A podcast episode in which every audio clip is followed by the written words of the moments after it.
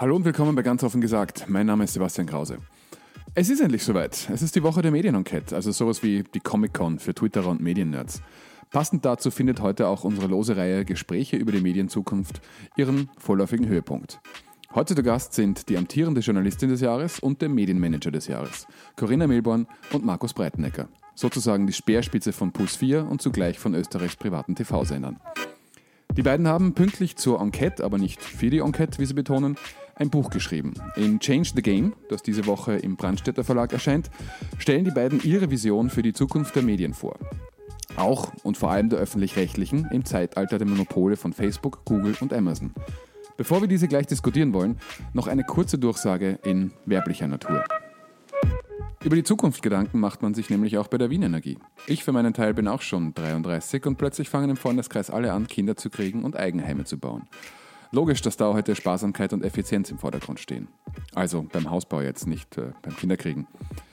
Nachdem wertvolle Energie glücklicherweise buchstäblich vom Himmel fällt, bietet die Wien Energie auf ihrer Homepage einen Photovoltaikrechner, mit dem jeder selbst ausrechnen kann, wie nützlich eine Photovoltaikanlage wäre, abhängig vom Dach, den Personen im Haushalt und dem jährlichen Stromverbrauch.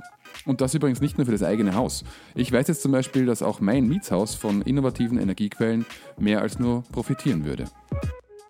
Und weil ich auch weiß, dass unter unseren Zuhörern viele Unternehmer oder auch Gemeinderäte und Bürgermeister sind, die Wien Energie trägt zwar die Stadt im Namen, bietet aber auch Gemeinden und Unternehmen Hilfe an. Etwa, wenn es darum geht, laufende Energiekosten durch innovative erneuerbare Energiequellen zu senken oder die richtigen Förderungen dafür zu beantragen. Mehr Infos findet ihr auf wienenergie.at.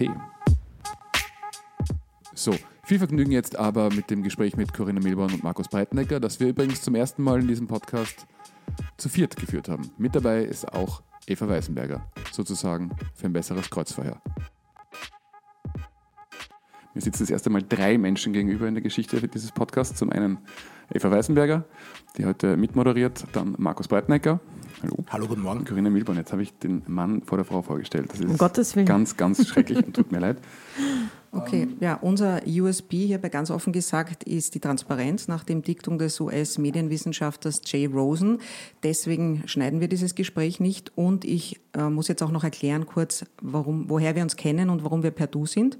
Markus, dich kenne ich aus dem Sommer 2003 aus dem Elektroclub Icke Micke am Karlsplatz, wo wir beide ähm, Stammgäste waren und damals Aha, schon über Medien gewusst. und Politik gestritten haben. Aha. Und die Corinna, dich kenne ich aber noch länger, äh, habe ich mir gestern lange lange überlegt, woher wir uns eigentlich kennen. Und zwar aus dem Jahr 2001 muss es gewesen sein. Da habe ich Kommentarschreiben unterrichtet, ähm, Kuratorium für Journalistenausbildung. Und du warst unter den Kursteilnehmerinnen. Genau, ich habe bei dir Journalismus gelernt. Naja, das nicht, aber Kommentarschreiben, wobei ich dazu sagen muss, ähm, die Corinna war immer schon sehr meinungsstark, deswegen war das nicht so schwer, ihr Kommentarschreiben beizubringen. Ähm, ja, aber und ihr müsst auch noch sagen, ihr kennt euch nämlich kaum. Wir kennen uns tatsächlich nur, weil wir schon lange hin und her schreiben auf Twitter, um diesen Podcast in, in die Bahnen zu lenken.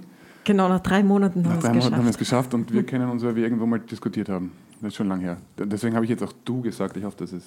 Das passt. Das ist in Ordnung. Let's go. Let's go. Let's go heißt, ihr habt beide ein Buch geschrieben. Ähm, das nächste, oder wenn dieser Podcast erscheint, erscheint auch dieses Buch. Ähm, es geht um, es heißt Change the Game.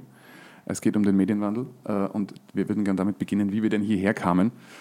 Ähm, wir sind an einem, an einem Scheidepunkt im, äh, im Medienbusiness und in der Medienbranche.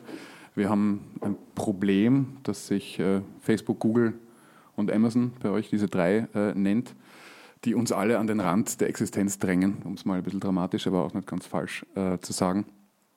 Ähm, der US-Wissenschaftler Scott Galloway beschreibt es seit fünf Jahren immer wieder so, den ihr auch im, im Buch zitiert und den ich auch sehr schätze, ähm, der Unterschied zu, zu, äh, der heutigen Zeit zu früher ist, früher gingen Medien halbwegs im Gleichschritt. Ging es einem gut, ging es den meisten gut. Das ist heute nicht mehr so. Geht's heute, gibt, passiert heute etwas, was Facebook äh, gut tut, ist es im Regel so, dass es für alle anderen schlecht ist. Gibt es etwas, was Google gut tut, ist es im Regel für alle anderen schlecht. Die Frage aber jetzt ist, das ist jetzt gar nicht so neu. Das sagt äh, Scalaway jetzt auch schon seit ein paar Jahren. Äh, warum hat es so lange gedauert, auch in Österreich, dass endlich mal einer aufschreit? In dem Fall ihr zwei. Ja, wenn ich das ganz höflich sagen darf, wir machen eigentlich diesen Aufschrei seit drei Jahren und sprechen darüber in Interviews. Wir haben jetzt nur in den letzten Monaten äh, unsere Arbeit der letzten Jahre zusammengeschrieben und recherchiert und es zusammengefasst und vor allem auch äh, eine Konsequenz daraus gezogen, nämlich was wir dagegen tun können. Das Problem ist ja nicht die Produkte an sich, Facebook, sondern das Problem ist ja, dass das Monopole geworden sind. Facebook im, zum Beispiel im Bereich Social Media. Und Monopole sind immer schlecht für einen Markt, in dem Fall hier für Europa, für die europäischen Medien, aber auch für die europäische Demokratie. Und wir wollen hier aufzeigen in dem Buch, was wir dagegen tun können. Habt ihr das Gefühl, dass ihr die Einzigen seid im Lande, die aufschreien? Seit, weil du sagst, ihr macht das seit drei Jahren. Hast du das Gefühl, dass es auf, auf Widerhall stößt? Ich glaube, dass das langsam, ja, sagen, der Höhepunkt war sicher der Cambridge Analytica-Skandal, den wir wir haben ja die Cambridge Analytica beim For Game Changers Festival schon 2017 gehabt. Da war das noch irgendwie in und cool, was die gemacht haben. Und jetzt seit dem Auffliegen des Skandals glaube ich, dass es schon eine breitere äh, Gruppe von Menschen gibt, die die Problematik, wenn Monopole ihre Macht missbrauchen, was das für die Demokratie, für die Medienlandschaft insgesamt bedeutet, erkennen. Aber was stimmt, ist immer noch zu wenige. Und abgesehen von den Konsequenzen, die ihr eben in eurem Manifest in das Buch gepackt habt, ähm, eine kurze Frage, was für Konsequenzen zieht ihr denn als Pro7 Sat1 Gruppe jetzt im Umgang, im persönlichen Umgang der Gruppe mit Facebook, weil wir alle haben das Monster ja auch gefüttert, wir Medien, wir Journalisten, mit Inhalten, aber auch mit Geld im Austausch für Traffic und Bekanntheit. Schraubt ihr das jetzt zurück? Ja, wir wollten ein bisschen einen Unterschied machen zwischen der Politik von Pro7 Sat1 Puls 4, wo ich als Geschäftsführer agiere, und dem Buch, das wir jetzt besprechen, weil in dem Buch sind die Corinna Milborn und ich Autoren und das muss sich nicht immer mit der Interessenspolitik eines einzelnen Medienunternehmens decken. Das heißt, äh, das ist vielleicht eingebettet schon in eine gesamte Situation, in der sich die europäische Medienlandschaft befindet. Aber wenn du mich jetzt fragst, äh, was die medienpolitische Agenda von Pro7 seit 1 plus 4 ist, dann wäre das ein leicht anderes Thema. Gut, äh, dazu kommen wir dann noch, glaube ich, beim Thema öffentlich-rechtlich. Und ähm, die letzten 100 Seiten in eurem Buch sind ja schon eine Skizze, wie ihr euch die Medienlandschaft in Europa, aber auch in Österreich vorstellt. Und ganz trennen kann man das natürlich nie. Also man hat einen Job und man hat äh, eine Identität und am Ende des Jahres musst du Geld nach München abliefern und du willst deinen Job behalten. Also äh, werdet ihr euch nicht äh, schizophren gespalten haben. Aber das können wir noch diskutieren. Äh, aber ich wollte jetzt nur wissen, trotzdem, eben seit drei Jahren predigst du das, seit drei Jahren arbeitet ihr daran, jetzt habt ihr dein Buch geschrieben, sagt man dann auch zur Social Media Abteilung, okay, äh, jetzt ist aber Schluss mit Katzen-Selfies und Boulevardthemen, was eure, ihr und eure Marken postet. Also nicht ihr als Personen, sondern eure Sendungsmarken posten hauptsächlich Blödsinn, weil das auf Facebook funktioniert und auf Instagram. Also wenn ich das noch einmal sagen darf, das Problem sind ja nicht die Katzenvideos. Äh, das Problem ist, dass auf dem Social Media Network Facebook sehr viel Hass, Hate Speech, Lügen verbreitet werden und dass auch viele unserer Inhalte verbreitet werden, der von Leuten hochgeladen wurde, wo wir gar nicht zugestimmt haben, dass diese Inhalte hochgeladen werden. Wenn du jetzt fragst, äh, warum laden wir selber Inhalte hoch, dann ist das eine berechtigte Frage die, das müssen wir selber in Frage stellen und das tun wir auch. Wir stellen uns da auch selber in Frage. Wir hinterfragen unsere Social-Media-Strategie. Verständlich ist es, wenn ein Medium das als Promotion- und, und Marketingkanal nützt. Aber warum wir europäische Medien wie verrückt unsere teuer hergestellten Inhalte diesen neuen Hauptkonkurrenten aus dem Silicon Valley schenken, die nämlich Medien sind, vor allem in ihren zentralen Funktionen, nämlich beispielsweise beim Facebook Newsfeed eindeutig Massenmedien sind, warum wir also diesen neuen Hauptkonkurrenten im Medienbereich unsere Inhalte gratis schenken, ist tatsächlich eine berechtigte Frage und das wird sich in Zukunft ändern müssen. Weil wir aber auch von ihnen abhängig geworden sind. Also Facebook würde wahrscheinlich funktionieren ohne Medieninhalte. Es wäre ein schwerer, schwerer Einschnitt. Aber funktionieren Medien noch ohne Facebook? Also die letzten, meine letzten ein, zwei Arbeitgeber würden massivst an Zugriffen verlieren. Bei uns ist es nicht so arg, weil äh, Facebook ohnehin keine Links ausspielt und schon gar nicht Links zu Videos, weil Facebook will ja, dass wir Videos raufladen. Also es wird belohnt, wenn wir Originalmaterial raufladen, das tun wir nicht. Und insofern macht es jetzt nicht so einen großen Unterschied. Aber insgesamt ist das Buch jetzt nicht aus der Perspektive von einem einzelnen Medienunternehmen und wie gehen wir damit umgeschrieben, weil natürlich haben einzelne Medienunternehmen manchmal sehr viel davon. Also einige haben viel Traffic. Oder ich persönlich als Journalistin habe viel von Facebook immer wieder. Also das ist jetzt nicht aus der Perspektive geschrieben, haben wir mehr davon oder kostet es uns mehr. Das ist überhaupt nicht der Punkt, sondern der Punkt ist, dass wir es mit einer Medienrevolution zu tun haben, deren Auswirkungen wir gerade erst zu beginnen zu durchschauen. Und die sind viel, viel größer als die Frage, soll man jetzt was auf Facebook posten oder nicht? Oder wie geht es einem einzelnen Medium damit? Hat es mehr, mehr Traffic oder weniger Traffic? Das ist im Vergleich dazu, was da auf uns zurollt, völlig irrelevant, ehrlich gesagt. Und deswegen haben wir auch das Buch geschrieben, ähm, dass man zurücktritt von dieser Interessenspolitik, die da immer stattfindet. Es geht immer nur darum, ähm, um Konkurrenzkampf zwischen Medien, oft in, in, winzigen Märkten, die sich gegenseitig die Messer in die Rücken rammen und dabei übersehen, was da an, an, einer riesigen Konkurrenz heranwächst, die sich überhaupt nicht an Regeln hält. Und was Social Media betrifft, geht es immer nur um den Eigennutz. Und das alles übersieht, damit, das macht blind dafür, was die Folgen dieser Medienrevolution sind, dieser Disruption, die wir haben. Und das ist eigentlich das Ziel, was Sie im Buch ansprechen, ähm, die, diese größere Ebene zu zeigen.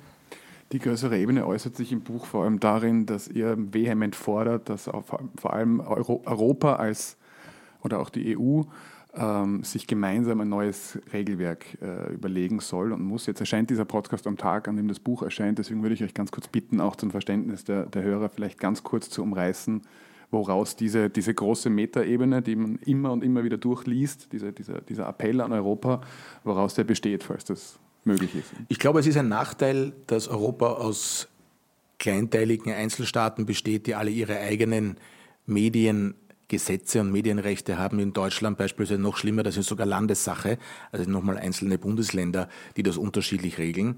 Und dass eine Stärke von China auf der einen Seite, aber von Amerika auf der anderen Seite ist, dass die ähm, große nationale Einheiten haben, aus denen man skalierbar heraus globale Medienprodukte ähm, in, die, in, in die Welt bringen kann. Und daher glaube ich, dass es wichtig wäre, wenn wir in Europa, so wie das by the way auch jetzt gerade bei der Datenschutzgrundverordnung, wie man auch immer dazu stehen will, zu dem Aufwand, der jetzt für die heimischen Unternehmen entsteht, aber bei der Datenschutzgrundverordnung gelungen ist, nämlich ein europäisch einheitliches Regelwerk zu schaffen.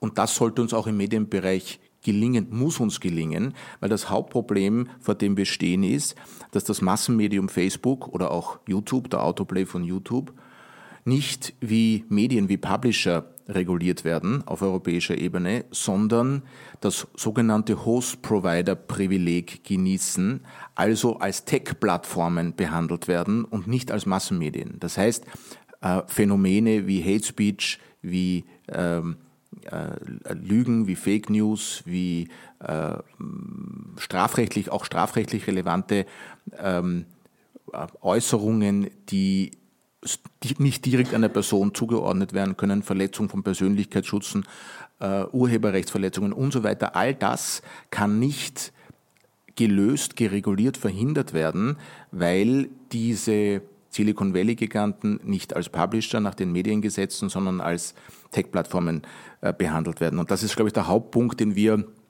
in dem Buch äh, beschreiben und nachweisen, warum das Medien sind und warum sie daher als Medien auch zu behandeln sind. Das, das würde mal ein Level Playing Field schaffen, also ein äh, gleichberechtigtes, faires Spielfeld, so dass wir überhaupt anfangen können, in Europa eigene Social Media Destinationen zu entwickeln.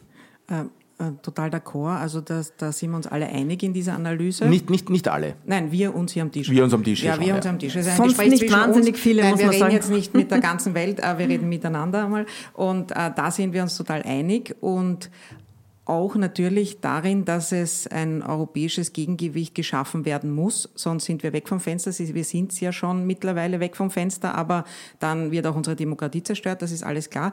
Aber, ähm, so klar ist so das, also das, das, das, das sagst du so, das ist, also das würde ich mal äh, bestreiten, dass das allen so klar ist. Ja. Dass die Demokratie hier gefährdet ist, äh, glaube ich, ist noch nicht mehrheitlich bei den europäischen Politikern in den europäischen Gremien durch, die glauben, das ist noch ein Branchenproblem und da gibt's halt neue innovative Konkurrenten und daher schreien die klassischen Medien jetzt auf. Aber dass das ein tatsächlicher Angriff auf die Demokratie ist, dass unsere Demokratie unterwandert ausgehöhlt wird, dadurch, dass es ermöglicht wird, auf globalen Massenmedien Wahlbeeinflussung zu betreiben und mit gezielten Falschmeldungen Wahlen und Menschen zu beeinflussen, das ist noch nicht genügend Menschen und vor allem auch politisch aktiven Menschen klar. Gut, ich würde noch weitergehen. Es ist nicht nur, wenn jemand das aktiv macht, äh, mit Falschmeldungen jemand zu beeinflussen, nicht nur das unterhöhlt die Demokratie, sondern allein die Tatsache, wie Facebook als zentrales Social-Media-Medium funktioniert, das allein unterhüllt schon die Demokratie, weil halt nur Emotionen klicken und weil konstruktiver Journalismus und faktenbasierter Journalismus nicht funktioniert auf Social Media, weil diese Plattformen den klassischen Journalismus ähm, mittlerweile einfach auch stark benachteiligen, zuerst süchtig gemacht haben, damit wir Geld einwerfen und jetzt benachteiligen. Also ich weiß, das wissen nicht alle, aber wir hier am Tisch sind uns einig. Die Frage wäre jetzt, ihr, äh, es, es also das war mein Eindruck beim Lesen des Buches, ihr wollt, dass ähm, Europa gemeinsam auch eine Art Social-Media-Plattform entwickelt, aus eigener Kraft. Stimmt das? Ja, also erstmal braucht es Regulierung. Und ich glaube, da braucht es diesen Schritt im Kopf, von dem du sagst, das ist eh klar. Aber rede mal mit 100 Politikern, es werden die 98 sagen, das sind keine Massenmedien, das sind Plattformen und da müssen wir uns ganz, ganz was Neues überlegen. Das heißt, es ist überhaupt nicht durchgedrungen, dass das, was Facebook im Newsfeed macht, ist nicht, nicht da, wo man Partyfotos postet, das ist eine Plattform. Aber der Newsfeed, da wählt Facebook aus, was du siehst, wenn du die App aufmachst. Und da ist es ein ganz klassischer Herausgeber eines Mediums. Und die Folgen dessen, dass sie sich nicht an die Regeln halten, sind ganz ähnliche, wie es früher auch schon bei Medienrevolutionen gegeben hat. Also wenn du jetzt einen ähm, skrupellosen Boulevardmediumsherausgeber hast, dann wird er wahrscheinlich genau dasselbe machen. Nur gibt es da zumindest eh sehr weit gesteckte, aber es gibt Regeln, was er nicht machen darf. Also nicht jemanden beschuldigen, zum Beispiel ohne nachzufragen oder keinen Hass zu verbreiten. Und Facebook darf das, weil es als Plattform behandelt wird. Und ich finde, dieser Schritt ist gar nicht da. Das ist einmal das Erste, dass es reguliert werden muss, weil was keine Möglichkeit ist, finde ich, ist Facebook einfach abzudrehen. Das hat China gemacht, aber das entspricht jetzt nicht dem, was wir in Europa wollen. Das heißt, wir wollen ja, dass das funktioniert, aber, aber sie sollen sich an die Regeln halten, an dieselben Regeln wie alle, weil die sind aus gutem Grund entwickelt worden, weil Massenmedien eine unfassbar zerstörerische Wirkung auch haben können, politisch und auch ins persönliche Leben von Leuten hinein, können Leben zerstören.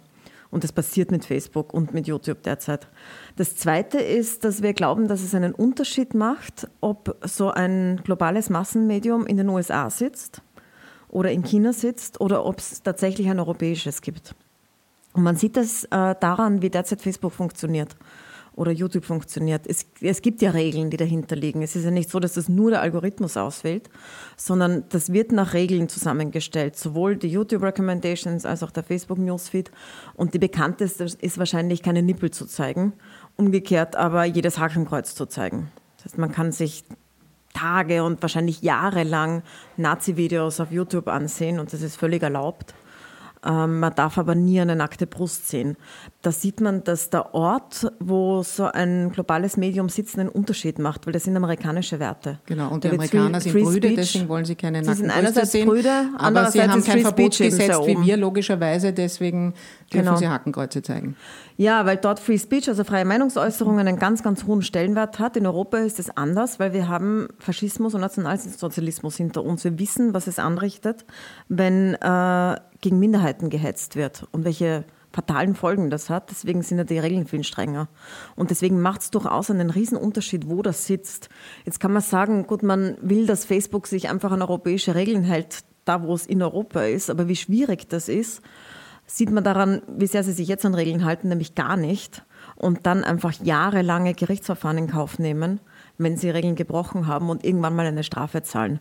Das heißt, es ist sehr, sehr schwierig, solche amerikanischen Unternehmen, die darauf anlegen, Demokratie zu unterwandern und Regeln nicht einzuhalten, das ist quasi in der DNA drinnen, die dazu zu bringen. Und deswegen, glaube ich, macht es einen Unterschied ob man jetzt ein europäisches hat oder nicht. Aber Ganz abgesehen einmal von der Wertschöpfung, von den Arbeitsplätzen, von den Steuern, die nicht gezahlt werden und so weiter. Derzeit gibt es in Europa einfach gar nichts. Ja. Es gibt riesige amerikanische und riesige chinesische Plattformen und keine europäische. Aber die Frage ist, habt ihr eine Vision, wie das aussehen könnte? Weil es wird ja nicht so aussehen wie Facebook, weil das gibt schon. Und das besser machen aus dem Stand werden wir Europäer nicht schaffen. Es muss ja eine einen nächsten Schritt geben, ist schon klar. Wir sind jetzt nicht die Richtig. äh, äh, Wissenschaft, also quasi, ja, ähm, da, da muss man halt sehr genial sein, um das zu wissen. Aber das, das, also im Buch steht immer, wir brauchen sowas Europäisches, aber dann wäre ich, dann bleiben wir halt stehen und wissen nicht, wohin geht die Reise. Also was, was ist eure Vision? Wie soll diese Innovation ausschauen? Also äh, was nicht möglich ist, ist zu sagen, so wir bauen jetzt ein europäisches Facebook nach und das wird dann vom User auch angenommen. Das geht natürlich nicht. Sondern die einzige Chance, die wir haben, ist, dass wir in Europa Innovation ermöglichen in einem stärkeren Ausmaß, als das jetzt der Fall ist. Das heißt, wir müssen mehr in Forschung und Entwicklung investieren und wir müssen hunderte Projekte entwickeln, dass ein, dass eins vielleicht etwas wird.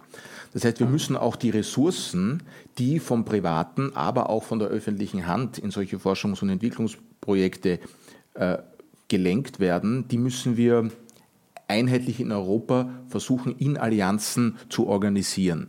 Und deswegen schlagen wir vor, dass, es, dass viel mehr Geld, sowohl privates als auch öffentliches Geld, Stichwort Rundfunkgebühren, in die Forschung und Entwicklung von alternativen europäischen digitalen Destinationen geht.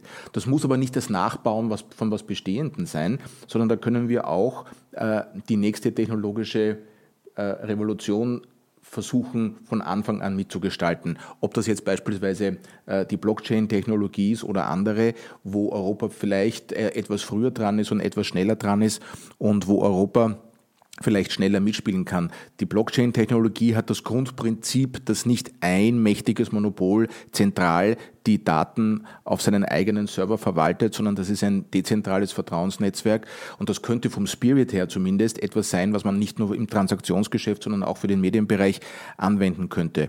Und dafür wollen wir, und das ist sozusagen der Aufruf der Allianz, die interne Konkurrenz in den einzelnen europäischen kleinen Ländern, zum Beispiel zwischen Print- und elektronischen Medien oder auch zwischen öffentlich-rechtlichen Medien und privaten Medien, die wollen wir zurückstellen und sagen, halten wir zusammen und investieren gemeinsam in Public-Private Partnerships, in Forschung und Entwicklung, um in der nächsten technologischen Stufe eigene Projekte entwickeln zu können. Das ist, glaube ich, eine Überlebensfrage, wenn Europa nicht völlig hinter Asien und Amerika zurückfallen will.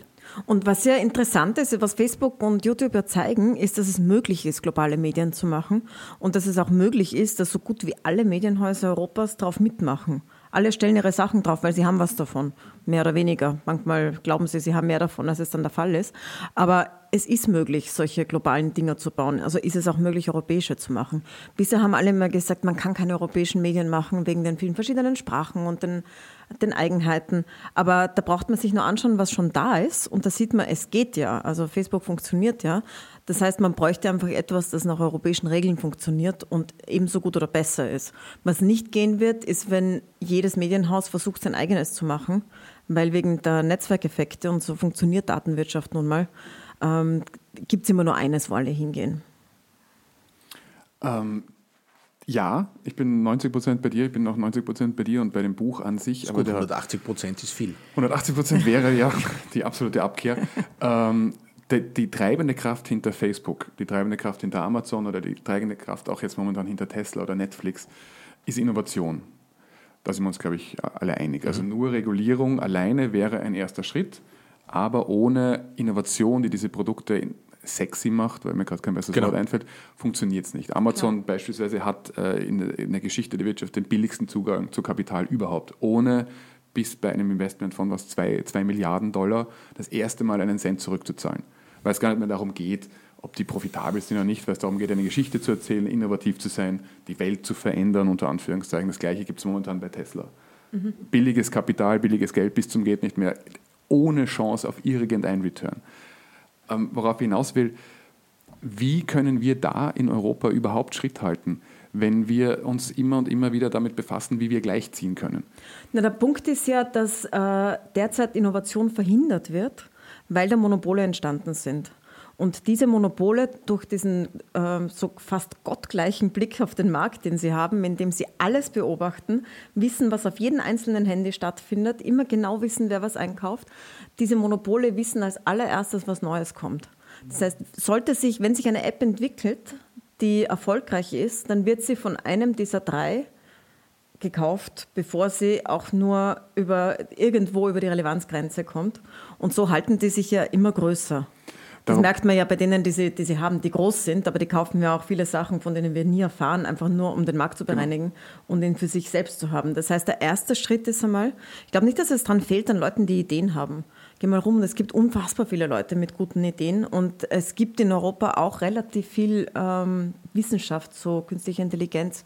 Es gibt relativ viel Wissen, aber äh, der erste Schritt ist mal überhaupt zu ermöglichen, dass neben diesen Monopolen etwas entstehen kann indem er den Raum dafür schafft Dann, und die eindämmt. Darauf wollte ich hinaus, um äh, Scott Galloway auch nochmal zu zitieren, der ja in, momentan bei jeder Gelegenheit eben davon spricht, dass es nicht reichen wird, diese Monopole überhaupt zu regulieren, sondern ja. dass sie zerschlagen müssen auf lange Sicht, weil er der Meinung ist, wenn wir die Spielregeln so ändern, dass wir mit Google mitspielen können, spielt Google morgen aber ein anderes Spiel. Und es geht alles wieder von uns. Finden wir auch, ist aber nicht so einfach in der Richtig. Datenwirtschaft, weil wenn man Google in fünf Teile teilt, dann wird trotzdem einer den Algorithmus kommt, besitzen und einer Außerdem, das, äh, ein großes Google werden. Ich glaube, es ist so ein, es kann nicht nur die Antwort sein, gegen etwas zu sein. Also es hat keinen Sinn, nur gegen Facebook und gegen Google zu sein, sondern das Wesen der Marktwirtschaft ist Wettbewerb. Es muss Wettbewerb erzeugt werden. Das heißt, wir wollen jetzt eigentlich nicht, so wie Asien protektionistisch das gemacht hat, wie China das gemacht hat, Facebook und Google verbieten oder zerschlagen oder zertrümmern, kaputt machen, sondern wir wollen, dass Europa einen, dass in Europa ein Wettbewerb herrscht, dass es auch europäische Destinationen gibt, also europäische Angebote, die auch gut sind. Da, kann, da, da, da, ist, da ist so ein Level Playing Field, das heißt eine äh, Regulierung und gleiche Rechtsnormen, die angewendet werden, sondern die Mindestforderung. Man könnte einen Schritt darüber hinausgehen und zu sagen, in der Situation müssen die gefährlichen Massenmedien aus dem Silicon Valley sogar etwas strenger reguliert werden, damit in Europa was entstehen kann. Äh, und, und dazu kommt aber auch, dass sowohl privates als auch öffentliches Geld in die Forschung und Entwicklung gepumpt werden muss, weil wir werden unglaublich viele Milliarden zig Milliarden verbrennen beim Versuch, etwas Eigenes zu starten.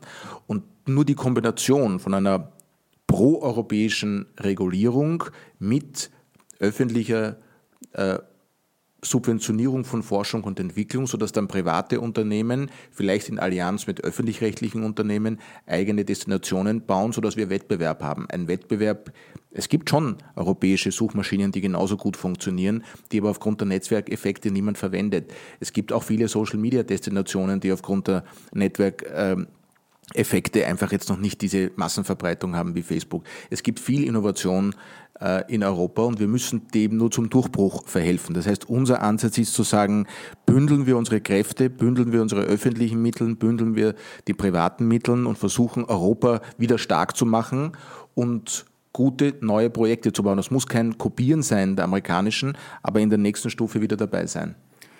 Ich würde ganz gerne das internationale Thema äh, schön langsam Richtung, Richtung Österreich lenken und das ist vielleicht eh der, der richtige Punkt dazu. Ähm, ja, und würde ich alles unterschreiben. Jetzt kommt aber dann irgendwann der Reality-Check. Wenn ich in österreichischen Medienhäusern versuche, mit Chefredakteuren, Medienmanagern und anderen zu reden, wie viele würden das so mittragen? Wie viele sind überhaupt so weit, und das meine ich jetzt bewusst provokant, dass sie das Thema verstehen, auch eurer Aufklärarbeit Nein, das wäre zu überheblich zu sagen, das versteht keiner, weil wir sind so gescheit. Ich glaube, mein, mein subjektives ich, Gefühl ich ohne, ohne Umfrage ist einfach, ich glaube, dass die Hälfte, äh, dass die Hälfte da dabei ist und das mittlerweile äh, versteht und da mitgeht und dass vielleicht die andere Hälfte äh, die noch nicht als Medien begreifen will. Es gibt zum Beispiel im Printbereich äh, viele Verleger, die sagen, wir wollen Facebook gar nicht den Adelstitel eines Mediums geben, weil nur wir sind die tollen Medien und das wollen wir, das, wir wollen gar nicht, dass der Herr Zuckerberg jetzt beginnt, ähm, darüber zu entscheiden, welche Inhalte publiziert werden äh, oder nicht. Das heißt, da glaube ich, gibt schon noch ähm, ein bisschen Überzeugungsarbeit zu leisten, dass die Qualifikation von Facebook oder zumindest vom Newsfeed von Facebook als Medium, dass das zum Vorteil der europäischen Medienindustrie ist und nicht irgendeine erkämpfte Position streitig macht. D'accord, weil Sie wählen ja schon aus, was wir zu sehen bekommen. Richtig. Insofern braucht man nicht mehr sagen, wir wollen keinen Superchefredakteur Zuckerberg. Er ist es bereits. Also Richtig. nicht er als Person, sondern seine, sein, sein Unternehmen. Algorithmus. Sein Algorithmus, sein Algorithmus und ja. Regeln, die Personen aufstellen dafür genau. natürlich. Ja. Also da kommt ja nicht mittlerweile Zehntausenden sogenannten Moderatoren, die einfach Inhalte runternehmen, wenn sie glauben, äh, die passen nicht. Das heißt, die machen bereits das, was Medien machen, nämlich sie wählen Inhalte aus, sie lassen gewisse Inhalte in die Timeline, sie lassen gewisse Inhalte nicht in die Timeline, genau was Redaktionen machen. Sie ranken diese Inhalte nach, einem bestimmten, nach einer bestimmten Art und Weise. Je polarisierender, desto stärker ist, desto weiter oben ist es gerankt. Etwas, was typischerweise auch äh, Boulevardmedien machen, allerdings nicht in dieser Radikalität und Perfektion. Äh, und sie verkaufen Werbung rundherum. Also was ist nochmal da der Unterschied zwischen Newsfeed und einem Medium? Der Unterschied beispielsweise zwischen Print und Fernsehen, dieser technologische Schritt, war sicher größer als äh, zwischen einer Online-Seite vom Standard und dem Facebook Newsfeed.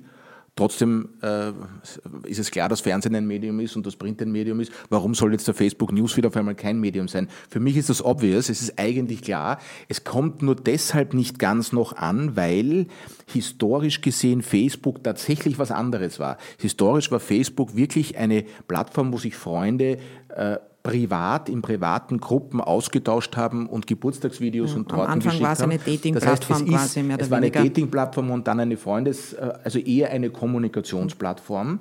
Nur wir haben den Übergang zum Massenmedium eindeutig äh, übersehen, nicht wahrgenommen. Und jetzt sind sie sowohl YouTube im Autoplay, äh, Amazon Prime, Netflix, aber vor allem Facebook, der Newsfeed, Massenmedien, die nicht reguliert genau, sind. D'accord, aber ähm, der große Unterschied zwischen eben dem Standard Newsfeed und dem Facebook Newsfeed, wo du gesagt hast, wo ist der Unterschied, ist, die einen haben einen journalistischen Anspruch und die anderen nicht. Und da wäre die Frage. Ähm, Wieso haben die keinen journalistischen Anspruch? Die haben halt, die haben den journalistischen Anspruch nach ihrem Algorithmus programmiert und für die ist halt äh, was möglichst polarisiert eben das, was vorne stehen soll. Ja, aber Sie sagen, Sie, sagen Sie haben keinen. Das wäre die Frage, die ich an dich stellen wollte. Was verstehst du unter Journalismus? Wenn, also der Unterschied zwischen einer Plattform, einem sogenannten Host-Provider und einem journalistischen Produkt ist, dass bei einem journalistischen Produkt der Herausgeber durch seine entweder Algorithmen oder Redakteure bestimmt, welche Inhalte kommen und in welcher Reihenfolge sie kommen, der gewisse Inhalte nicht sendet, gewisse Inhalte schon sendet und der die Hoheit hat, die Hoheit hat darüber, was publiziert wird. Bei einem Host-Provider, also einem Cloud-Service oder einem rein technischen ähm, Telekom-Dienstleister, kann jeder alles draufstellen und keiner schaut sich vorher an, äh, keiner rankt das, keiner kontrolliert das, was dort was Nein, das schon klar ist. Aber jetzt hast du trotzdem, dann hättest du ja gesagt, Facebook macht Journalismus. Richtig. Nach deiner, also gut, da würde ich widersprechen. Ich würde sagen, sie machen keinen Journalismus, weil der Unterschied ist, äh, wir übernehmen Verantwortung für das, was wir aussenden. Nein, Nein, und das ist, das ist der Kern des Journalismus, Nein, du, dass man für seine Inhalte um. die Nein, Verantwortung übernimmt. Facebook übernimmt keine Verantwortung, ja. obwohl sie Herausgeber sind. Ja? ja? Sie schreiben viele Artikel nicht selber. Mittlerweile kaufen sie auch schon Inhalte ein, also sie kaufen viele Fernsehrechte ein, also sie sind auch schon selber tatsächlich auch redaktionell tätig. Aber der Hauptteil von Facebook ist von Usern zugeliefert. Das heißt, der Artikel kommt von Medien, von Usern, von anderen. Aber sie sind als Herausgeber, müssten sie verantwortlich gemacht werden für das, was sie publizieren dass sie das nicht aufgrund der rechtlichen Lage nicht gemacht werden, bedeutet aber nicht, dass sie nicht inhaltlich immer noch als Herausgeber zu qualifizieren Natürlich, werden. ja, kein, keine Frage. Ich wollte nur herausarbeiten, dass es eben, dass sie zwar Herausgeber sind, dass sie Massenmedien sind, aber dass sie keinen Journalismus betreiben. Weil der Unterschied liegt eben in der Übernahme der Verantwortung, egal ob ich rechtlich dazu verpflichtet bin oder nicht. Journalismus ist, ich sende was aus, ich äh, produziere Content, aber es ist mir nicht egal, was der auslöst. Naja, aber dann würdest du ziemlich viele Boulevardzeitungen ausschließen aus dem Journalismusbegriff, was du vielleicht tust. Ja, also, ähm, also ich meine, man kann natürlich sagen, guter Journalismus und schlechter Journalismus. Ich sage dann halt einfach immer nur, es ist Journalismus genau. oder nicht, aber sagen wir, sie machen, dann machen sie halt schlechten Journalismus. Dann machen sie schlechten ja? Journalismus. Der gefährliche Journalismus ist schlechter Journalismus. Ja. Ich würde sagen, das ist auch Schwierig. Journalismus. Aber das ist ja das Gefährliche Wenn jemand nur darauf abzielt, was die meisten Reaktionen hervorruft, was, was vielleicht am meisten verkauft, jetzt wenn wir von einem Printblatt ja. reden, dann ist das ja auch Hass zum Beispiel. Ja, eben. Oder ja. Verleumdungen oder Anschuldigungen. Ja, da, Eva, darf ich dir da widersprechen? Also ich glaube nicht, dass es die Aufgabe sein sollte, die Qualität von Journalismus äh, zu beurteilen. Also ein Boulevardblatt, das auf Reichweite aus ist und das möglichst viele Leser haben will und dem dann fast jedes Mittel recht ist, würde ich jetzt deshalb nicht, nicht als Journalismus bezeichnen. Journalismus heißt, äh, ist geschützt durch Artikel 10 der Menschenrechtskonvention, die Meinungsfreiheit, und man darf fast alles publizieren, was nicht gegen die Gesetze verstößt. Aber wir haben eben Gesetze, neben dem Strafrecht vor allem die Mediengesetze, die gewisse Sachen, zum Beispiel Persönlichkeitsschutz, absichern. Es darf in einem Medium niemand seiner Persönlichkeitsrechte beraubt werden. Es gibt auch wieder Ausnahmen, öffentliche Personen und so weiter. Und diese, diesen Schutz, diesen Persönlichkeitsschutz, diese Medienrechte, die werden bei Facebook nicht angewendet. Das heißt, wenn jemand auf Facebook äh, beschimpft wird, wenn äh, äh angedroht wird, dass seine Kinder vergewaltigt werden sollen, weil man weiß, wo man wohnt, dann ist das, was in keinem Medium der Welt möglich wäre, geschützt durch Medienrecht. Bei Facebook ist es aber möglich, solange es keine strafrechtlich relevante, tatsächliche, konkrete Bedrohung ist. Und das finde ich ein Skandal. Da das beißt sich die Katze dann halt immer in den Schwanz, weil natürlich die Plattformen, wie sie sich selbst nennen, dann sagen, wir, dieser Content wird eben nicht von Journalisten erzeugt. Beispiel, äh, weil du vorhin Was komplett irrelevant ist. Das ist egal, ob es von Journalisten aber, aber erzeugt wird oder nicht, ist egal. Nein, der, der Punkt ist, die wollen nicht Medien sein und sie wehren sich mit Händen und Füßen dagegen, als Medien qualifiziert zu werden, obwohl sie genau wissen, dass sie es sind. Und sie sagen, Zuckerberg hat es auch gesagt, jetzt vor dem Kongress, sie haben Verantwortung. Der Grund, warum sie es nicht wollen, ist, dass es ein bisschen teurer ist, den Newsfeed vorher zu checken als nachher. Und das ist der einzige Grund. Also sie wollen einfach nicht die Verantwortung übernehmen, vor der Veröffentlichung dessen, was sie in den Newsfeed schicken, das durchzuchecken, sondern diese Verantwortung von sich weisen, weil es ein Kostenfaktor ist. Dabei wäre der Kostenfaktor jetzt gar nicht so groß, weil jedes, jedes Medium der Welt leistet sich das. Man bräuchte halt anstatt ähm, 20.000 Leute, die hinterherräumen, bräuchte man Social Media Editors, die vorne wegräumen und schauen, was entspricht den Regeln. Das heißt, es wäre durchaus möglich. Und ich finde gerade, wenn wir, wir sprechen da von den größten Unternehmen der Welt. Das sind die wertvollsten Unternehmen der Welt.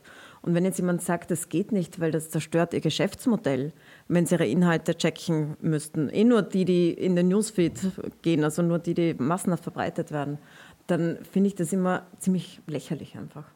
Ich glaube, es ging nur jetzt äh, um die Unterscheidung. Ich bin hundertprozentig bei euch. Facebook, YouTube sind Massenmedien. Ich glaube, es ging um die Unterscheidung, sind es journalistische Medien weil der Content dahinter, und das ist auch wie immer die Argumentation, die ich aber zum Teil nachvollziehen kann, beispielsweise auf YouTube, und darauf wollte ich hinaus, 90 Prozent des Contents wird von Laien erzeugt, sind das... Das stimmt nicht. Dann nehmen wir ein Beispiel. Jemand, äh, ein, ein, das stimmt ein, wirklich nicht. Also YouTube ist, ist sehr viel professioneller Content, teilweise von uns gestohlen, ohne die Urheberrechte vorher abzuchecken. Also schau mal auf YouTube, wie viele professionelle Videos da von Fernsehshows, von, von, von, von anderen Inhalten. Also, dass das 90 Prozent von Usern ist, die ihre privaten Videos gedreht haben, das ist einfach quantitativ nicht richtig. Aber es sind per Definition bislang keine Journalisten. Ich, das, ist ein erfolgreicher ich, YouTuber, lass uns nein, so fragen, ein Journalist? Das, das, sehe ich nicht so. Also es, meiner Meinung nach gibt es keine nicht-journalistischen Medien. Das heißt Medien aber, ein, ein erfolgreicher YouTuber, der einen ein Fashion-Blog oder ein äh, Polit- oder Sport, ist, ist ein, ein Journalist. Journalist. Ja. Also müssten wir bei Gelegenheit eigentlich auch die Definition des Wortes Journalist und anpassen an die aber Herausforderungen gibt's, gibt's des 21. Jahrhunderts. Und die sind alle ungefähr ähnlich in Europa, ist das eigentlich schon ich recht ausreichend es definiert. hat aber nicht wahnsinnig viel Relevanz, ob man es jetzt Journalismus nennt oder nicht. Das ist so ein Rückzugsgefecht von klassischen Medien, die sagen, wir sind aber was anderes als die.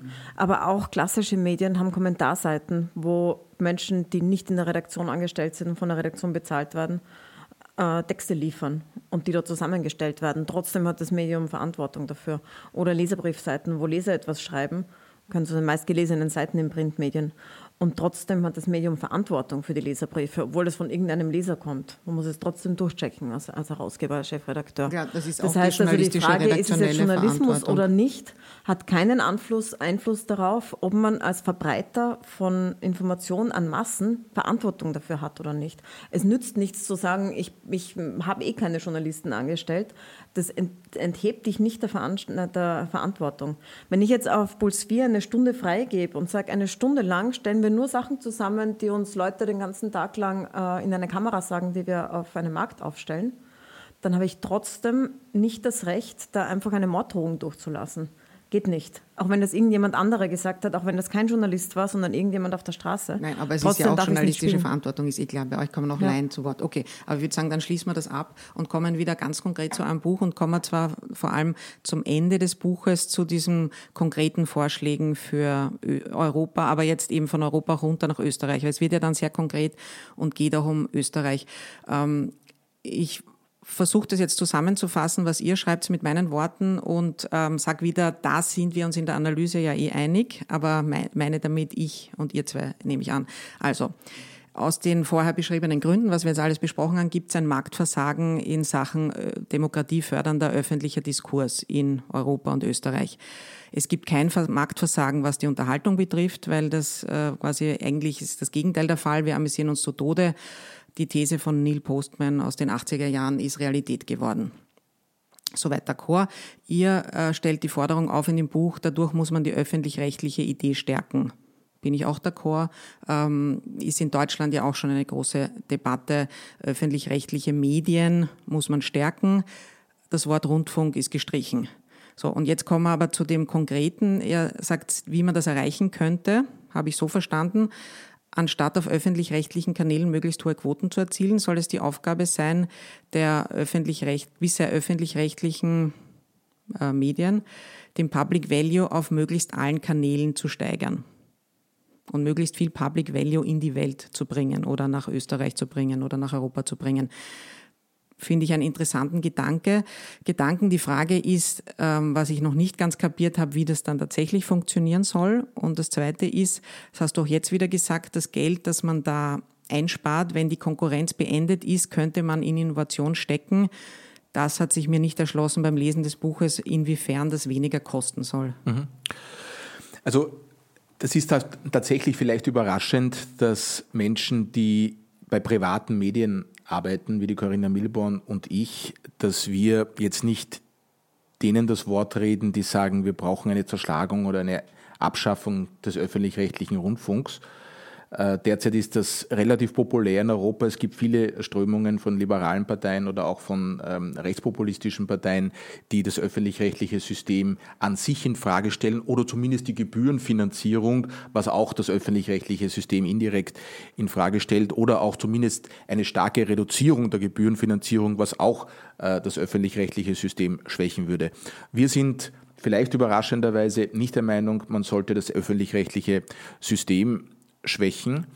Wir sind nicht der Meinung, man sollte für Österreich gesehen den ORF privatisieren äh, und einzelne äh, Sender äh, jetzt Privaten überlassen, sondern wobei das sozusagen dieser Gedanke möglicherweise gerechtfertigt sein könnte, wenn wir nicht diese globale Bedrohungssituation hätten. Also das duale Rundfunksystem kann sich auch irgendwann mal überlebt haben, weil warum gibt es im Printbereich beispielsweise keine öffentlich-rechtlichen Medien und es funktioniert sehr gut, auch mit Qualitätsmedien und im Fernsehen soll es das schon geben. Also ich glaube, dass da sagen, eine Infragestellung berechtigt ist. Nur, wenn es das öffentlich-rechtliche System nicht gäbe, müsste man es angesichts der Bedrohung, die wir durch die Silicon Valley Giganten haben, jetzt gerade neu erfinden, weil es uns helfen könnte, diese Bedrohung zu begegnen. Wir, das, das Problem der bei den Silicon Valley Medien ist, dass wir mit nicht qualifizierten, mit problematischen Lügeninhalten und Fake News konfrontiert werden und wir sollten da ein möglichst qualitativ hochwertiges Mediensystem entgegen, dem entgegenstellen. So. Und wenn jetzt aber in den nationalen Märkten, nehmen wir Österreich als Beispiel, sich die privaten Medien mit den öffentlich-rechtlichen Medien einen erbitterten Konkurrenzkampf liefern und Kommerzrechte und Hollywoodrechte und Sportrechte äh, gegenseitig sich wegkaufen und der eine hat Gebühren, also öffentliche Finanzierung zur Verfügung und der andere nicht, dann gewinnt vielleicht der öffentlich-rechtliche, hat vielleicht mehr Kommerz, aber der Public Value bleibt auf der Strecke oder jedenfalls bleibt genügend Geld für den Public Value auf der Strecke. Wenn man also jetzt dieses interne Konkurrenzverhältnis zwischen dem privaten und dem öffentlich-rechtlichen beenden könnte und sagt, wir wollen gemeinsam versuchen, möglichst viel Qualitätsinhalt zu erzeugen, dann spart man sich damit öffentliches Geld, Rundfunkgebühren und kann das investieren in einerseits Public Value und andererseits in Forschung und Entwicklung. Und wir haben da so mehrere äh, Ideen für eine neue Definition des öffentlich-rechtlichen Auftrags entwickelt die das ermöglichen, Gebührengelder umzulenken, weil der interne Konkurrenzkampf umgelenkt wird in einen Konkurrenzkampf der Europäischen Allianz gegen die Silicon Valley-Giganten. Im großen Gedanken verstehe ich das ja. auch. Wie es im Echten dann funktionieren ja. soll, verstehe ich nicht, weil einerseits ähm, also man könnte ja auch sagen, eben du hast zuerst vorher gesagt, du sagst das als Europäer und als Mensch, der an der Demokratie interessiert ist, aber natürlich bist du auch der Medienmanager Markus Breitenecker und man könnte es auch umdrehen und sagen, du überhöhst den öffentlich-rechtlichen Gedanken äh, und sagst, das ist irrsinnig wichtig und bläst es sozusagen auf, um drunter dann aber zu sagen, was der ORF alles leisten soll und was er nicht mehr machen darf. Und dann bleibt für den ORF über, was unsexy oder sauteuer ist, womit die Quoten sinken, die Relevanz wieder sinkt und er dann trotzdem äh, auch für seine tollen Public Value Inhalte halt viel weniger Aufmerksamkeit hat. Nein, das Gegenteil. Also wir wollen das tatsächlich äh, andersrum. Ähm, man muss unterscheiden zwischen öffentlich-rechtlich und Public Value. Das ist nicht ganz das Gleiche. Öffentlich-rechtlich ist derzeit eine äh, juristische Beschreibung einer Institution, die als meist Stiftungen konstruiert sind und die das Monopol haben auf Rundfunkgebühren. Public Value ist was anderes. Public Value definieren wir in dem Buch, gibt es unterschiedliche Definitionen dafür, aber wir definieren es als Qualität im Sinne des Gemeinwohls also Qualitätsinhalte, Qualitätsjournalismus im Sinne des Gemeinwohls. Und, die, und, und diese Inhalte, also Qualitätsinhalte, Qualitätsjournalismus im Sinne des Gemeinwohls, den wollen wir ausweiten. Den wollen wir auf möglichst vielen Plattformen, Medien, Kanälen, egal ob in öffentlich-rechtlichen Institutionen oder auf privaten äh, Kanälen verbreiten, weil wir glauben, das ist notwendig für die Demokratie und für die Gesellschaft, aber auch für die Medienwirtschaft und für das europäische Mediensystem. Und daher wollen wir eine Organisation, äh, eine neue Medienordnung vorschlagen, die es ermöglicht, dass möglichst viel Public Value sowohl auf öffentlich-rechtlichen Kanälen als auch auf privaten Kanälen verbreitet wird. Das heißt, wir wollen nicht, dass die Quote vom Public Value sinkt. Ganz im Gegenteil, wir wollen, dass die Quote vom Public Value steigt. Also wenn es in Österreich nach dieser neuen Idee mehr Public Value gibt, zwar nicht mehr Public Value nur auf den öffentlich-rechtlichen, sondern auch auf privaten Medien und da auch nicht nur auf privaten Fernsehsendern, sondern auch in äh, Podcasts, in Online-Medien und in Printmedien. Also wir wollen das auch gattungsneutral äh, verstanden wissen. Wenn wir also die Quote von Public Value, also Qualitätsjournalismus im Sinne des Gemeinwohls auf allen Kanälen erhöhen versus den Fake News und äh, Propaganda-Inhalten, die jetzt auf Social Media stattfinden, dann hat dieses System gewonnen und hat einen Sinn.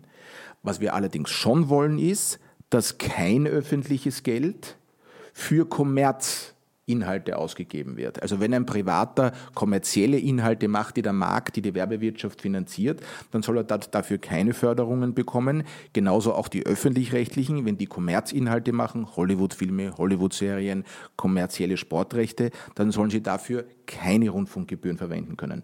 Und was da gespart wird, was da gespart wird, das kann in mehr Qualitätsjournalismus und in Forschung und Entwicklung investiert werden. Der Gedanke dahinter ist, also es ist eine Tatsache, dass sich die Kanäle auflösen. Ja, es wird innerhalb der nächsten Jahre immer mehr on demand geschaut werden. Das heißt, diese Zeit der 50er Jahre, auf die das öffentlich-rechtliche System jetzt aufbaut, mit Monopolkanälen, vor denen man sitzt, von wo man den Fernseher auftritt, bis, man, bis wo man schlafen geht und man bleibt immer am gleichen Kanal das aufrechtzuerhalten wird in dieser Welt immer teurer und immer schwieriger. Das heißt, die Argumentation, man braucht die, ein, ein großes Sportereignis, das rein kommerziell ist, wenn Autos im Kreis fahren, um, damit danach die Nachrichten gesehen werden, die äh, löst sich auf. Und es wird auch schwieriger und teurer, das aufrechtzuerhalten. Das heißt, man muss sich jetzt einmal sich überlegt, wie schafft man es, Journalismus zu erhalten, guten Journalismus zu erhalten, Public Value. Da muss man sich überlegen, wie geht man mit der Zeit danach um und wie setzt man dieses sehr wertvolle Geld, von dem jeder im Land etwas zahlt und gar nicht wenig, so ein, dass möglichst viel guter Journalismus, gute Kultur herauskommt. Und dann kann nicht die Antwort sein, dass man weiterhin diese alten Kanäle stärkt, die sich auflösen, sondern muss man überlegen, wie schafft man es, dass man möglichst viel davon produziert und dass man es möglichst zielgerichtet einsetzt. Und ähm, es ist immer die, also deine erste Frage ist, ähm, was verliert der ORF dann und was nein, gewinnen das, Private? Aber das nein, ist eigentlich das war, nicht der Punkt. Das war nicht, äh, das war nicht meine erste Frage. Aber ähm, oder die zweite. Ich, ja, ich wollte jetzt nur. Ja, gut, ja, aber äh, trotzdem. Ähm, muss man es halt zu Ende denken. Also ja. mir ist schon klar, es war nicht meine erste Frage, aber ich habe ja mich jetzt äh, drei Tage mit eurem Buch beschäftigt und habe mir das ja auch durchgedacht. Sehr. Und mir ist schon klar, dass ihr dann auch die Botschaften aus eurem Buch präsentieren wollt. Wir gehen halt davon aus, dass unser Publikum sehr informiert ist und es sowieso auch dann lesen wird und wir wollen halt über das hinausgehen. Mhm. Und ist mir schon klar, also die Gedankenschritte, denen äh, sehe ich auch alles so und ich kann es ja ich bin nicht mehr so jung und ich kann es trotzdem an meinem Medienverhalten sehen. Wir haben drei Streamingdienste und schauen sehr wenig lineares Fernsehen nur mehr, nur noch wirklich bei Wahlen in Wirklichkeit, weil wir Sport nicht schauen. Also da kommt nicht mehr viel raus und den Rest schauen wir dann halt on demand von euch oder vom ORF die großen Diskussionssendungen Eben. oder einzelne Interviews, genau. aber auch dann nur das noch das Interview. Jetzt noch aber nicht verbreitet in der Bevölkerung. Ja. Die breite Bevölkerung schaut lineares Fernsehen, aber irgendwann aber in den nächsten lange, Jahren wird es so sein. Nicht mehr lange, ja. können wir mal davon ausgehen. Gut, ich wollte jetzt aber auf einen anderen Punkt und dann sagt sie wieder, das ist klein klein und ist nicht so interessant, aber ganz am Ende das gedacht. Haben wir noch gar nicht gesagt. Ähm, du bist, äh, quasi natürlich sind, ist ein großes Interview von dir mit dem Bundeskanzler hat auch Public Value. Und wenn die Bundesländerzeitungen äh, die drei, drei, Spitzenkandidaten gemeinsam in einer Diskussion haben und das in, sowohl in Textform als auch im Bild verbreiten, dann hat das genauso Public Value. Und da gibt es keinen Unterschied zwischen den Mediengattungen. Und wir hoffen auch mit diesem Podcast ein bisschen Public Value zu machen. Alles gut, aber wer macht dann zum Schluss mit welchem Geld eine Sendung für die Kärntner Slowenen und Inhalte für die. Der öffentlich-rechtliche. Ja. Und mit eigenen sich, Kanälen. Kann er sich also, das dann noch leisten? Das ist eben dann die Frage. Ja, unbedingt, weil das ist ja sein Kernauftrag. Unbedingt. Also das, ja, der Sinn des öffentlich-rechtlichen Systems ist ja genau das. Also zum Beispiel Sendungen für den Kanton Slowenien zu machen, Kultur zu bringen, die vielleicht sonst niemand bringen würde, weil es zu teuer ist oder weil es sich kommerziell nicht lohnt. Das Ding ist, wenn sich etwas kommerziell sowieso von selber tragt, dann soll es doch jemand machen, der es finanzieren kann. Wenn das aber nicht der Fall ist und man, man kommt überein als Gesellschaft, dass es etwas ist, das gezeigt werden sollte oder gebracht werden sollte, dann soll es mit öffentlich-rechtlichem Geld gezahlt werden, also mit Gebührengeld gezahlt werden. Das kann jetzt auch Sport sein. Ich persönlich, also ganz persönlich, halte Sport für Unterhaltung, aber die Gesellschaft insgesamt findet Sport als identitätsstiftend. Wenn man jetzt sagt, zum Beispiel ein wichtiges Skirennen muss äh, für alle zugänglich im Free TV, also ohne dass man dafür extra ein Abo abschließen muss, zugänglich sein, und es kann sich niemand leisten, das zu übertragen, dann muss es der Öffentlich-Rechtliche natürlich machen, weil es der gesellschaftliche Auftrag ist. Darf ich da vielleicht ergänzen? Aber er verdient ja dann, also ja, er tut es immer so, als würde der ORF das Geld nehmen und äh, die Gebühren nehmen und nur in äh, Dancing Stars und, ähm, äh, und Sport stecken. Aber ist es nicht umgekehrt, dass er damit auch Geld verdient, dass er dann in andere Sachen stecken kann? Nein, also mit Dancing Stars verdient der ORF kein Geld, das kostet Gebührengeld. Das ist so teuer in der Produktion, dass es Gebührengeld kostet. Aber ich glaube, man muss darauf hinweisen, dass, es ein, dass wir hier nicht in einem Wirtschaftszweig sind, wenn wir über Medien sprechen, der rein nach marktwirtschaftlichen Kriterien beurteilt werden kann. Äh, Produkte, die im Wirtschaftsbereich Minderheitenprodukte sind, die keiner kauft, die keiner sieht, die werden einfach aussortiert und die gibt es nicht mehr zu kaufen. Die haben sich einfach am Markt nicht durchgesetzt. Das ist eine, rein, äh, eine reine kommerzielle, kapitalistische äh, Denkweise, wenn es um Zahnpasta geht oder um äh, andere Consumer Products. Ich glaube, im Medienbereich ist es anders. Das ist, Medien sind ein, ein Hybrid zwischen Wirtschaftsgut und, und Kulturgut. Und da sollte es auch genügend Raum, und zwar abgesichert und garantiert genügend Raum gibt für Minderheitenmeinungen, für Gegenmeinungen, für, äh, für Menschen, die vielleicht nicht jetzt im Mainstream durchkommen und ankommen. Und da, deswegen brauchen wir nicht nur kommerzielle Medien, also private Medien, die sich vielleicht hin und wieder mal auch eine Förderung, wenn sie Public Value Inhalte machen holen, sondern wir brauchen auch die Institution des öffentlich-rechtlichen, damit abgesichert ist, wenn die Privaten keine Lust haben, Public Value zu machen. Sagen, ihr könnt jetzt jederzeit aufhören. Ihr könnt genau, jetzt sagen, jetzt aufhören. eigentlich, jetzt habe ich alle durchinterviewt. Richtig. Werbung bringt auch keine. Genau. Ähm, braucht, ich mach, wir machen nur noch den Bundeskanzler, weil beim Kurz sind immer die Quoten gut, aber ehrlich gesagt, genau, es könnte die, also sein, die Opposition dass die brauchen wir nicht interviewen, weil da haben wir keine Werbung. Könnt jetzt ihr morgen sagen, wir genau. hören jetzt auf. Die Privaten, den Privaten kann man nicht vorschreiben, welche Programmgenres äh, sie machen. Daher braucht es die Institution des Öffentlich-Rechtlichen nach wie vor. Das stellen viele in Frage. Weiß nicht, ähm, Bleischacker von Servus TV beispielsweise sagt, wir brauchen den ORF nicht mehr, sondern das können alles Private machen. Da sind wir anderer Meinung. Wir glauben, wir brauchen die Institution, damit die Volksgruppen in Kärnten, damit die Minderheitenprogramme jedenfalls abgesichert äh, gesendet werden. Darüber hinaus braucht es auch den öffentlich-rechtlichen, um Information, also Nachrichten als Kernaufgabe anzubieten, selbst dann, wenn das auch die Privaten anbieten. Also selbst wenn die Privaten hochqualitative, gute Nachrichten machen, soll es trotzdem nebenbei oder daneben auch öffentlich-rechtliche News geben, einfach weil die Meinungsvielfalt an News an sich ein Wert ist, den wir aufrechterhalten wollen. Nur für den Bereich, wo es ein Recht gibt, eine Sendung gibt, ein Programm gibt, das es nur einmal gibt, weil es nur eine Lizenz dafür gibt, weil es nur ein Live-Signal gibt, nur dann schlagen wir vor, dass das Prinzip des, sagen das Effizienzprinzip zur Anwendung kommt, des Bestbieters. Das heißt, derjenige soll die Lizenz bekommen, das auszustrahlen, soll den Zuschlag bekommen, der es mit in möglichst höchster Qualität macht, aber mit dem geringsten Einsatz von Gebührenmitteln. Das heißt, wenn ein Privater etwas mit weniger Einsatz von Förderungen oder Gebühren herstellen kann, dann soll es der Private herstellen und der öffentlich-rechtliche erst dann, wenn äh, es für den Privaten nicht möglich ist, weil es zu aufwendig ist oder zu teuer. Das gilt aber nur für den Bereich, wo das Programm, wo die Lizenz nur einmal vorhanden ist. Das, das ist sozusagen die Idee. Das heißt nicht, dass man nicht grundsätzlich auch öffentlich-rechtliche Kanäle braucht, die eine Grundversorgung mit Public Value jedenfalls anbieten, weil wir auch den Meinungspluralismus wollen. Das heißt, alle Mediengattungen bekommen nur dann öffentliche Förderung, wenn sie eben was von Public Value anbieten. Klar, keine das Förderung. ist ja jetzt im Fernsehen auch schon so. Also ja, weiß, Fernsehstationen kriegt, bekommen ja Förderungen. Ausgerechnet, ihr bekommt als Gruppe, glaube ich, 3,2 Millionen. Ja, genau. Euro. Also für Public Value Dinge. Das ist mhm. Geld, das private Fernsehstationen bekommen, aber es ist derzeit auf die Gattung Fernsehen beschränkt, was in einer Zeit, wo alles nebeneinander am Smartphone landet, ein bisschen Sinnlos absurd ist. Genau, also das löst sich ein bisschen also auf, das deswegen muss man das neu denken. Oder nur dann, also es können alle anderen auch bekommen.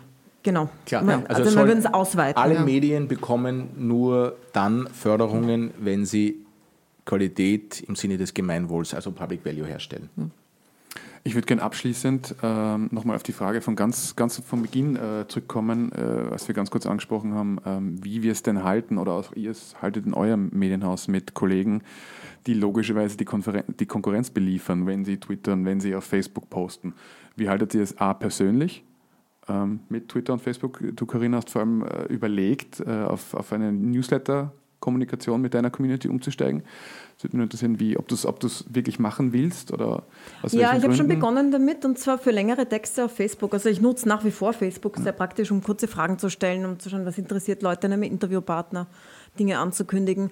Aber mir ist aufgefallen, dass wenn ich äh, längere Texte, also einen Gedanken formulieren will, dass Facebook nicht das richtige Medium dafür ist weil diese Belohnung von Polarisierung und von Emotion keinen guten Einfluss darauf hat, wie Texte dann ausschauen. Das heißt, entweder man schreibt einen differenzierten Gedanken und es liest niemand, weil es Facebook einfach nicht ausspielt, oder man spitzt es Richtung Facebook zu, macht sehr persönlich, sehr emotionsgeladen, dann ist es aber eigentlich nicht mehr das, was ich schreiben will. Dann sehen es da viele Leute, aber ich mag das nicht, diesen Einfluss eines amerikanischen Facebook-Chefredakteurs auf den Text. Und das sieht man bei allen Leuten, die auf Facebook publizieren, dass dieser Einfluss da ist.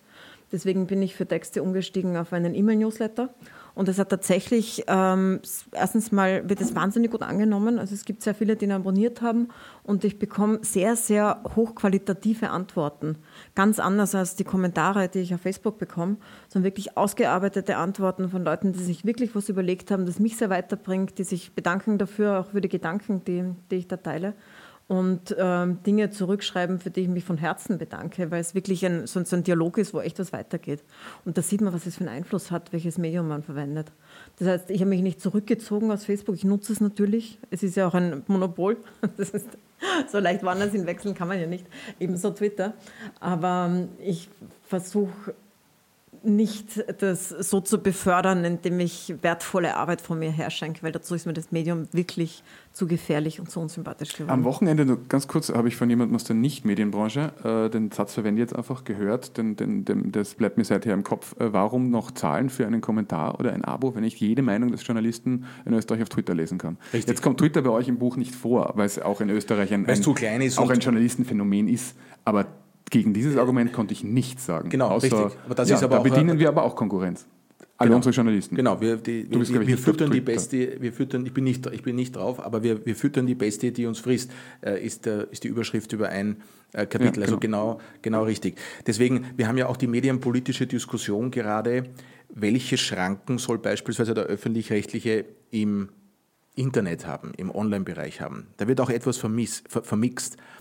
Wir sind in diesem Buch der Auffassung, dass es keine Schranken, auch für die öffentlich-rechtlichen nicht, im Online-Bereich geben sollte. Das haben viele private Medien immer gefordert und die Verleger fordern das bis heute. Äh, wir glauben nicht, dass es da Schranken geben sollte, weil wir ja ganz grundsätzlich der Meinung sind, dass, das, dass die öffentlich-rechtliche Idee sich gattungsneutral auf allen Gattungen, also auch Print, Fernsehen, Radio, aber auch natürlich online beziehen soll und sogar auch für Social Media. Also ähm, wir sind der Meinung, der ORF sollte am besten in Public-Private Partnerships aufgrund der vorher besprochenen Netzwerkeffekte sich auch auf Social Media Kanäle konzentrieren. Wo wir aber schon eindeutig der Meinung sind und das hier vorschlagen ist, dass natürlich es völlig kontraproduktiv ist, wenn teuer mit Gebührengeldern hergestellte Inhalte also Public Value Inhalte der öffentlich-rechtlichen dann auf den Medienmonopolen Facebook und YouTube verbreitet werden. Der ORF hat Gott sei Dank jetzt ein No bekommen von der Com Austria für seinen YouTube-Kanal. Das ist eine richtungsweisend gute Entscheidung, weil warum soll sollen öffentlich-rechtliche Public-Value-Inhalte auf YouTube, also unseren neuen Hauptkonkurrenten, diesen Medien geschenkt werden. Der ORF schenkt uns ja auch Puls 4 keine Inhalte. Und diese Unterscheidung zwischen Online, also dem Distributionskanal Internet, ja, aber die darauf agierenden Medienmonopole, Social-Media-Monopole, Facebook und YouTube, da natürlich ein ganz klares Nein, speziell wenn diese Inhalte mit öffentlichem Geld, also im Fall vom ORF mit Rundfunkgebühren hergestellt werden. Würdest du dann aber umgelegt der Corinna verbieten in der, verbieten, in der Arbeitszeit zu twittern? Also verbieten bei der Corinna ist ein bisschen schwierig, äh, weil dann, ähm, dann ist sie schlecht gelaunt. Gut, aber wir, wir aber wollen jetzt niemanden verpetzen. Ich folge auch nein, vielen aber, anderen eurer Mitarbeiter, trotzdem, die posten. Ich, ja, nein, ich möchte trotzdem darauf antworten, weil die Frage stellen wir uns ständig und diskutieren das äh, sehr intensiv. Äh, natürlich ist es ein Problem, wenn unsere Stars, wenn unsere äh, Top-Journalisten ihre Werke, ihre Inhalte, ihre Postings auf unseren Konkurrenzmedien publizieren. Natürlich ist das ein Problem äh, und das wollen wir natürlich nicht, weil wir wollen ja unsere Medienkanäle äh, stark machen. Äh, trotzdem kann es manchmal sinnvoll sein, Twitter zu verwenden, um eigene Produkte, eigene Videos, eigene Sendungen zu promoten. Also als Promotion-Kanal kann es möglicherweise, so wäre ich immer wieder überzeugt, äh, gerechtfertigt sein. Prinzipiell glaube ich aber, dass wir eigene Kanäle starten müssen, eigene Kanäle betreiben müssen und nicht unsere Inhalte und die unserer Top-Journalisten auf unsere neuen Konkurrenzmedien verbreiten. Noch eine ganz kleine Frage zum Schluss. Was wurde eigentlich aus äh, eurer Frenemy-Strategie mit Amazon? Ihr vermarktet ja Amazon Media ja, das ist das, in Österreich. Ja, ganz richtig. Ja. Der, wir haben bisher immer Frenemy gesagt. Wir haben äh, mit YouTube kooperiert bei unserem Multi-Channel Network Studio 71, wo wir diese Influencer vermarkten. Wir haben äh, und tun es auch immer noch, wir haben, vermarkten auch immer noch Amazon. Das ist die sogenannte Frenemy-Strategie. Einerseits ähm, kritisieren wir, wenn sie Monopole sind und ihre Macht missbrauchen. Andererseits kooperiert man dort, wo man glaubt, dass es sinnvoll ist. Ich stelle diese Frenemy-Strategie aber zunehmend in Frage und stelle mal zumindest die strategisch, das strategische Fragezeichen, dass man eher zu einer Enemy-Strategie übergehen müsste. Das geht sich wirtschaftlich wahrscheinlich aber erst dann aus, wenn wir es schaffen, diese neue Medienordnung zu argumentieren, dass wir nicht äh, die interne Konkurrenz im Land mit den heimischen, beispielsweise öffentlich-rechtlichen Medien haben und gleichzeitig die reine Konkurrenz mit den Silicon Valley Medien. Das heißt, wenn wir die Allianz geschafft haben, wenn wir das Konkurrenzprinzip äh, der heimischen Medien äh, zurückgestellt haben und uns konzentrieren können auf einen Wettbewerb gegen die Silicon Valley-Giganten, dann sollte man die auch als Enemies behandeln. Okay, und allerletzte Frage ähm, darf man stellen, seit äh, Gerhard Zeiler mal über dich gesagt hat, du wärst ein fantastischer ORF-CEO oder ORF-Chef. Ist das irgendwas, was du anstrebst, ORF-Chef zu werden, ihn dann von Grund auf zu reformieren, das neue System zu haben und dann nach Europa zu gehen und dort die neue Plattform zu gründen? Nein, ich glaube, dass wir derzeit ähm, mit äh, Pro7 Sat1 und den Aktivitäten, die die in, in, in Deutschland auch starten, äh, mit, sagen, mit im, im, im, größten Land Europas, mit Deutschland, eine gewisse Chance haben. Ich glaube auch, dass die EU-Ratspräsidentschaft von Österreich im nächsten Halbjahr eine gewisse Chance gibt, dass wir aus Österreich heraus in Europa was bewirken, vielleicht im Schulterschluss mit Deutschland was bewirken. Und ich glaube, dass äh, es eine Allianz nicht nur zwischen öffentlich-rechtlich privat, sondern auch zwischen den Ländern in Europa geben muss, damit wir in Brüssel äh, das erreichen. Und da möchte ich das lieber aus der derzeitigen Position versuchen. Okay. Du bist ja mehr die kritische Journalistin, ähm, du bist mehr der Visionär und Politiker von euch zweien, finde ich. Ähm, würdest du das auch sagen, da gibt es eine gute Chance, dass Österreich was erreicht im nächsten halben Jahr auf dieser Medienebene? Oder sagt die kritische Journalistin, so wie ich die österreichische Medienpolitik kenne, ist das eher unwahrscheinlich. Es ist nicht unbedingt nur eine Frage der österreichischen Medienpolitik, sondern der, der europäischen Lage. Und nach den Interviews für das Buch auch mit der Kommission und mit verschiedenen Medienpolitikern habe ich das Gefühl, dass die Frage jetzt aufgetaucht ist, was tun wir? und die Antworten noch nicht da sind. Und es gibt jetzt gerade so ein Zeitfenster, wo das möglich ist, glaube ich. Facebook und Google haben sehr, sehr viel Lobbying in Brüssel und stecken auch sehr viel Geld rein. Aber derzeit sind sie in der Defensive, vor allem Facebook. Und derzeit ist so ganz offensichtlich, dass man da was tun muss. Und ich glaube, dass gerade zufällig dieses halbe Jahr, wo Österreich jetzt dran ist und diese Frage, wie macht man weiter, zusammenfallen. Und deswegen glaube ich schon, dass aus Österreich was möglich ist. Ähm, ich hoffe, dass es auch passiert, weil wahnsinnig lang Zeit haben wir nicht. Da. Das war jetzt ein, auch eine sehr diplomatische, fast schon Politikerinnen-Antwort. Also quasi, es ist ein Mondfenster und deswegen wird Österreich. Nein, nein, äh, finde ich eh gut. Also ich, ich, ich wollte jetzt Nein, aber ich meine das ganz ernst. Es ist nicht so, dass ich glaube, ich in einen, wenn, wenn alle ja. gegen einen sind und Österreich nicht die Ratspräsidentschaft hat, dann kann man aus Österreich heraus schwer irgendwie den großen Hebel ansetzen. Aber so wie es jetzt zusammenfällt, dass äh, Österreich die Ratspräsidentschaft hat und zugleich dass dieses Fenster gerade offen ist, wo man tatsächlich was tun könnte, deswegen glaube ich wirklich, dass man aus Österreich was machen kann derzeit, ja. Also es ist jetzt nicht diplomatisch gemeint, sondern ganz pragmatisch. Als, als, als Freund der optimistischen Schlussworte in dem Podcast ist das der perfekte Moment, äh, um zu sagen, danke Corinna, dass du da warst. Danke, danke Markus. für die Einladung. Dankeschön. Ähm, bis bald.